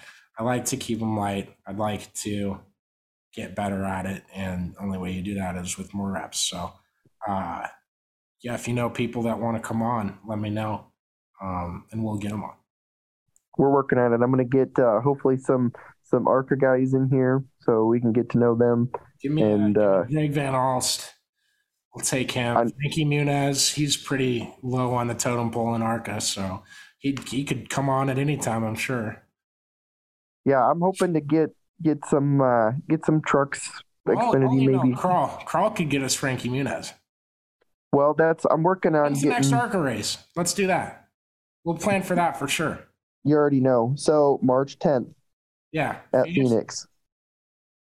That's perfect. You already know. I know. I'll be in Kansas City, and I'm sure I'll be hammered by the time we get on the podcast and everything. So that will go perfectly. Oh boy. But yeah, I'm, I'm working with Crawl. week. Jesus. I'm working with Carl to get get some uh, work done there and reaching out to some other guys too because we're gonna start start up with our game. I'm wearing an Alex Bowman shirt today because of uh, my time in Tulsa uh, and hanging with uh, some of the guys from Alex Bowman's uh, midget team. So we'll have plenty of people on. I'm not wearing an Alex Bowman shirt for no reason today. Um, excited for him this year. I think he got better at plate race or super speedway racing today. Do you know how many times I have to grab myself on that?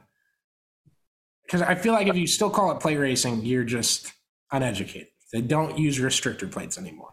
It's not a thing. It is just called super speedway racing now. And I guess the debate is on if Atlanta is included with that because they don't brake in the corners and it drafts, but it doesn't draft quite like Daytona and Talladega.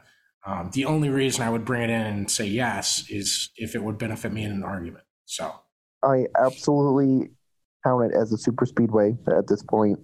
And- hold on. I think the cars have far less run of momentum when they draft. The bumps are nowhere near as severe. And so my, my resolution to helping fix anything that's wrong with this super speedway package, which I love, uh, obviously Chris Williams being one of them. Some people don't love, some people hate it, some people think it's boring because they. I accuse them because they don't see wrecks. Okay, fine. What I would like out of this package is to change the bumpers uh, both front and back, to be closer in resemblance to what the Ford bumpers are. Either that or go uniform with all of it. And I don't know how much the manufacturers would like that. I don't know how much of an issue that would be. I have no logistical leg on the table. But I do know it did look like some of the cars were getting squirrely if they weren't Fords. And the Fords were much, much better today than the Chevys. I'm shocked the Chevy won. I thought a Ford was winning that race, no doubt about it. Yeah, it just kind of they the problem is it, it all just kind of goes to hell when, you know, you get down to it and there's 10 good cars running and you know well, some of the like all day if you were in a chevy or a toyota your car wasn't handling great and okay this is going to go against my argument. Austin cindric looked really squirrely. I think he had but uh, bubba wallace looked really squirrely at one time after he bumped the wall had to go to pit road and get a lucky dog to get his lap back. I think that was part of that. Um, there's times where chase elliott got a little loose. Larson got a little loose. Larson was sideways in the grass and saved, saved the damn race car. Uh, but it just it felt like the Chevys had a harder time doing that, and I feel like we should have a bumper at drafting tracks that is more it has more bumpability or like lock in ability that they can push each other easier. And maybe right. that's maybe that's like I'm asking for the wrong thing. I don't know. Uh, and I guess at Atlanta, I would want that because they don't get the runs drafting at Atlanta that they do at Daytona and Talladega. In the races I watched last year, the race is similar, but it's not quite to the same level on any side of it. There's no momentum you can get. You can't be an 18th with five laps to go and win the race. Right. Unless there's seven green, white checkers. I do like that there's no limit. Unlimited overtime, like if you ran out of gas, you should have taken more. But I'm still in the middle on that one. I think we've covered a lot of topics here. Do you have more? I think that's pretty much it. Shout out to Bobby Pierce. Of a start to the uh, World of Outlaws season for him after what happened the first two races of the year. Some late model talk for you. I think it's too early to draw conclusions late model wise. Jonathan Davenport's fast again. It's not May yet we haven't we haven't had a really really big race yet. Um, but I'm excited for late model season. Sprint car season is going to be fun. Uh, Brad Sweet had a nightmare of a week at Volusia last weekend. I can't think that continues, but we're not going to see it until uh, Bike Week up there. But I love that they're doing Volusia right after the AMA Supercross race at Daytona. That's one of my favorite events on favorite events of the year. I'm excited for that. Um, speaking of Supercross, Chase Sexton fucked up again at the end of the race. So, do you watch Supercross, Caleb? I've very little watched it. I did see some of the controversy. You should Jett of, Lawrence, Jett Lawrence, uh, 250 rider. He's from Australia. Very cute. Um, anyways, Chase Sexton is known for screwing up late in the race and making a big mistake uh, that prevents him from getting the win. Um, now, he has gotten a win already once this year, but he's had four different races where he's been in the lead and made a mistake. And I think his finish is not in the right order here. Or like first, second, second, second, fifth, fifth in seven races. So he's going to be a contender for the title at this point. We had 10 races to go in the season, I believe. Um, and then it goes outdoors, and then they do the hybrid uh, Chicagoland Speedway and Charlotte Drag Strip in LA Coliseum. I do like that they made it a year long sport, though. I'm excited for that. Yeah, I mean, I, I think it's cool to see, especially with them being down there too right now, like, at, and with Volusia. Like, I think it's so cool to kind of that area is just. We need monster right trucks now. at Daytona next weekend so that we can have something in the middle, and then we can have speed months. There you go. There you go. You ah, should oh, just God. never leave Florida. Yeah, it just everything has to be in Florida from now on. Well, and you throw in like a gator race in between. God, you could paint them like the cars and just, I don't know, put like a big piece of meat wearing a Danica Patrick shirt or something. I've I've seen many a big pieces of meat wearing Danica Patrick shirts. I don't know how to take that. I really don't. Might have to end on that. There you go. I have I have ended the podcast. Any all right, one any bold predictions for the rest of the year? Oh man. I I think Kyle Busch is going to have a, a really good year. I don't know how bold that is, but I, I think he is going to have a, a strong year like we haven't seen him the last couple. Um, well, if he keeps being so team team helping, he's not he's going to throw away a lot more wins than he did tonight. now it it it's going to be interesting to see now that we start to go to some quote normal tracks. Um, you know what he's going to have for speed compared to what Richard Childress Racing has had the last you know couple years. So, but you know we we've seen too like Reddick knocked off a couple wins, and he, I mean he was fast last year, so they should be able to pick up and and start running right away. Um, I think you know confused with Tyler Reddick and Ty Gibbs. If you saw that tweet, sorry, screwed up. The, yeah, from Elena. that was Tyler Reddick and not Ty Gibbs that got in that first rank. Uh, well, and that's what's funny too is so you had Tyler Gibbs and Tyler Reddick both driving Monster Energy cars. One is the four five, and one yeah, is the five four. Yeah, yeah. Um, may, can we get Ty to get like the monster logo, but with Jesus on top of it? Maybe like oh boy, summoning it down with like a cloud of smoke. I think that'd be a cool alternate logo for Ty. You you talk to him about that. Let me know how that goes. Jesus had haters too, Caleb. You just don't understand Ty. Listen, I'm I'm trying to give him a new fresh start this year. And if you were pissed off because I trashed your favorite driver on this podcast, tweet me, let me know, and I will come out with something good about them on Wednesday. Yeah, but just know that we basically did it to a whole bunch of others too. So, well, we equally hate everybody. That's not true either. It's not oh, true. Oh yeah, okay. No, I, I equally hate I have everybody. My opinions on people, and I know they could all outdrive me in a race car and Connor, everything Connor but a monster hates, truck. Connor hates all except for if you're Michael Annett or Brett Moffitt or from Iowa. You're off the hate list. I've drank beer with you.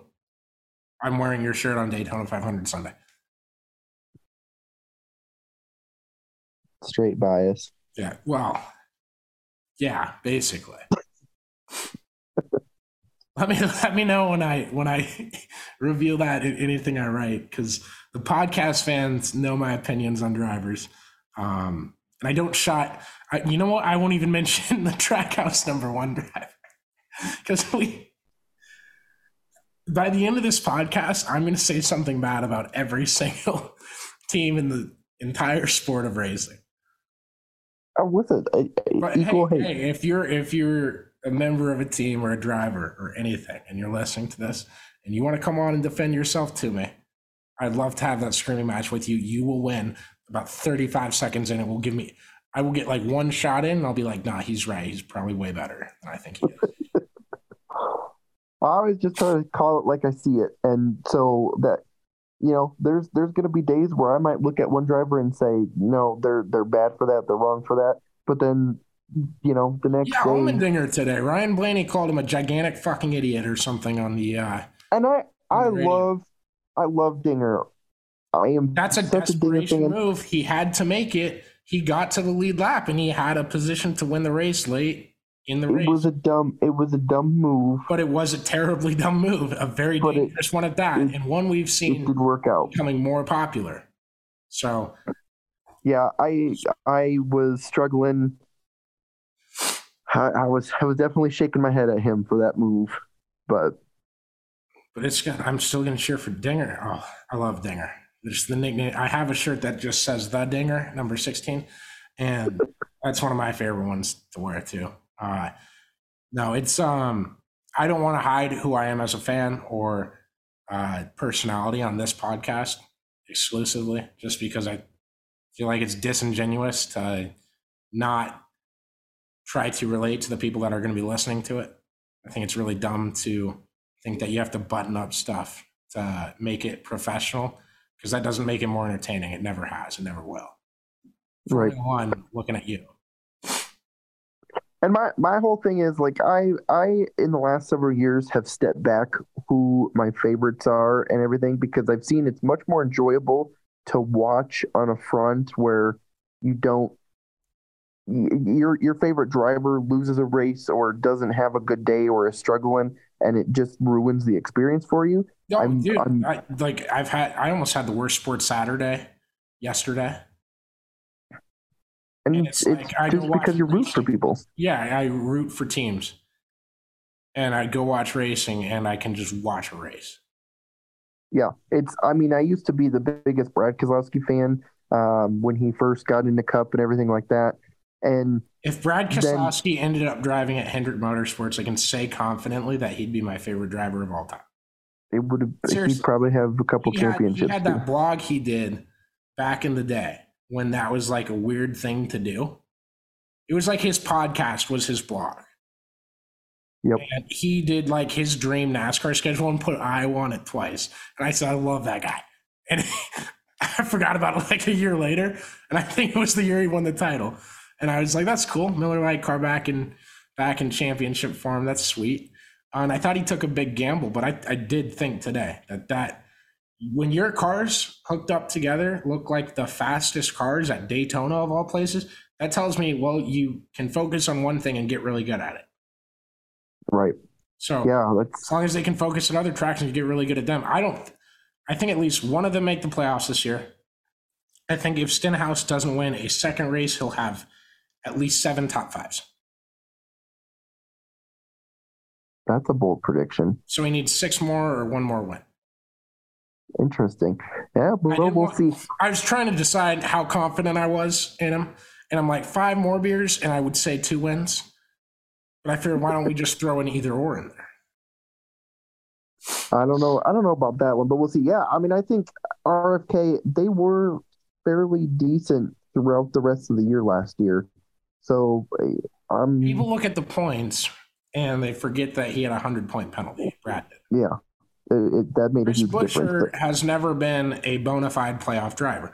Now he has been in Roush equipment that we, me and you, would both say has been slow. yeah. Um, how good is Chris Buescher? I really, I don't think we know. Denny Hamlin brought him up and said, most humanizing part of Denny Hamlin was on pre-race today when I woke up. He's doing an interview and he's like, "Did you listen to my podcast?" I forgot to mention him, but I put Chris Buescher on my top five list too. First, I super high praise. The guy that's number one on both our lists says that guy over there that neither of us have within two spots of our top five. Because I'd have him eighth or ninth or tenth. I don't know if I'd put him in front of LaJoie. I really don't. But I, I don't think we know just how good Chris Buescher is. I don't. correct, and I I think you look at his performance last year, and I thought can- James Buescher was better for like four years. Sorry, we- this podcast is for the people that are our age or older. yeah, This whole thing we've been doing memories the past great. 20 years. But keep going with it because I, I like doing it. But yeah, I mean, I think if you look at Buescher's performance last year, I mean, they're they're getting back to the top, and you have to remember he did win an uh, Xfinity Championship too, so he's he's had his his moment where he's shown he can race and be up at the front and and win races. So I I I I, think they're going to have an even better year this year than what they did last year. That's a low bar. It's a low bar, but You basically It's said, like I think Iowa State's offense is going to take a step forward in 2023. I still think they're going to take a step forward. It- I, I do too. Iowa State wise and RFK, but like that's all you said is they're going to be better. well, Chris Buescher was like 24th or 22nd in the standings last year, and Brad was 28th. I'm thinking that this year they are going to be. I, I wouldn't put it past to have them both be in the playoffs. Both of them. Are you locking that in? No, I'm not locking it in. I said I I thought about. I, we do a lot of predictions. I thought about keeping track of all of them and assigning a point value. Oh boy. All of them through the year. And if you just miss one, you just don't get an opportunity for that point value. Uh, it, there'd be a lot of missed points. Yeah, I, we can do every race too and have it each count as one. And then like the big. See, what you need to do eh, as we get a whole crew involved, then we need to start having. And then we have know, a like, bet at the end of the year. We'll do that. Uh, or a fantasy. Yeah, then We'll do it. Yeah. Let's we'll brainstorm and we'll we'll do it in the group chat and we'll figure out what we can predict and put on a word document by the end of the year.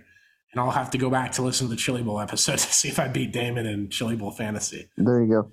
My, I'm gonna. We're gonna have to do a bet too on how many Busch Lights Connor drinks during a podcast throughout the year. I'm only at three tonight.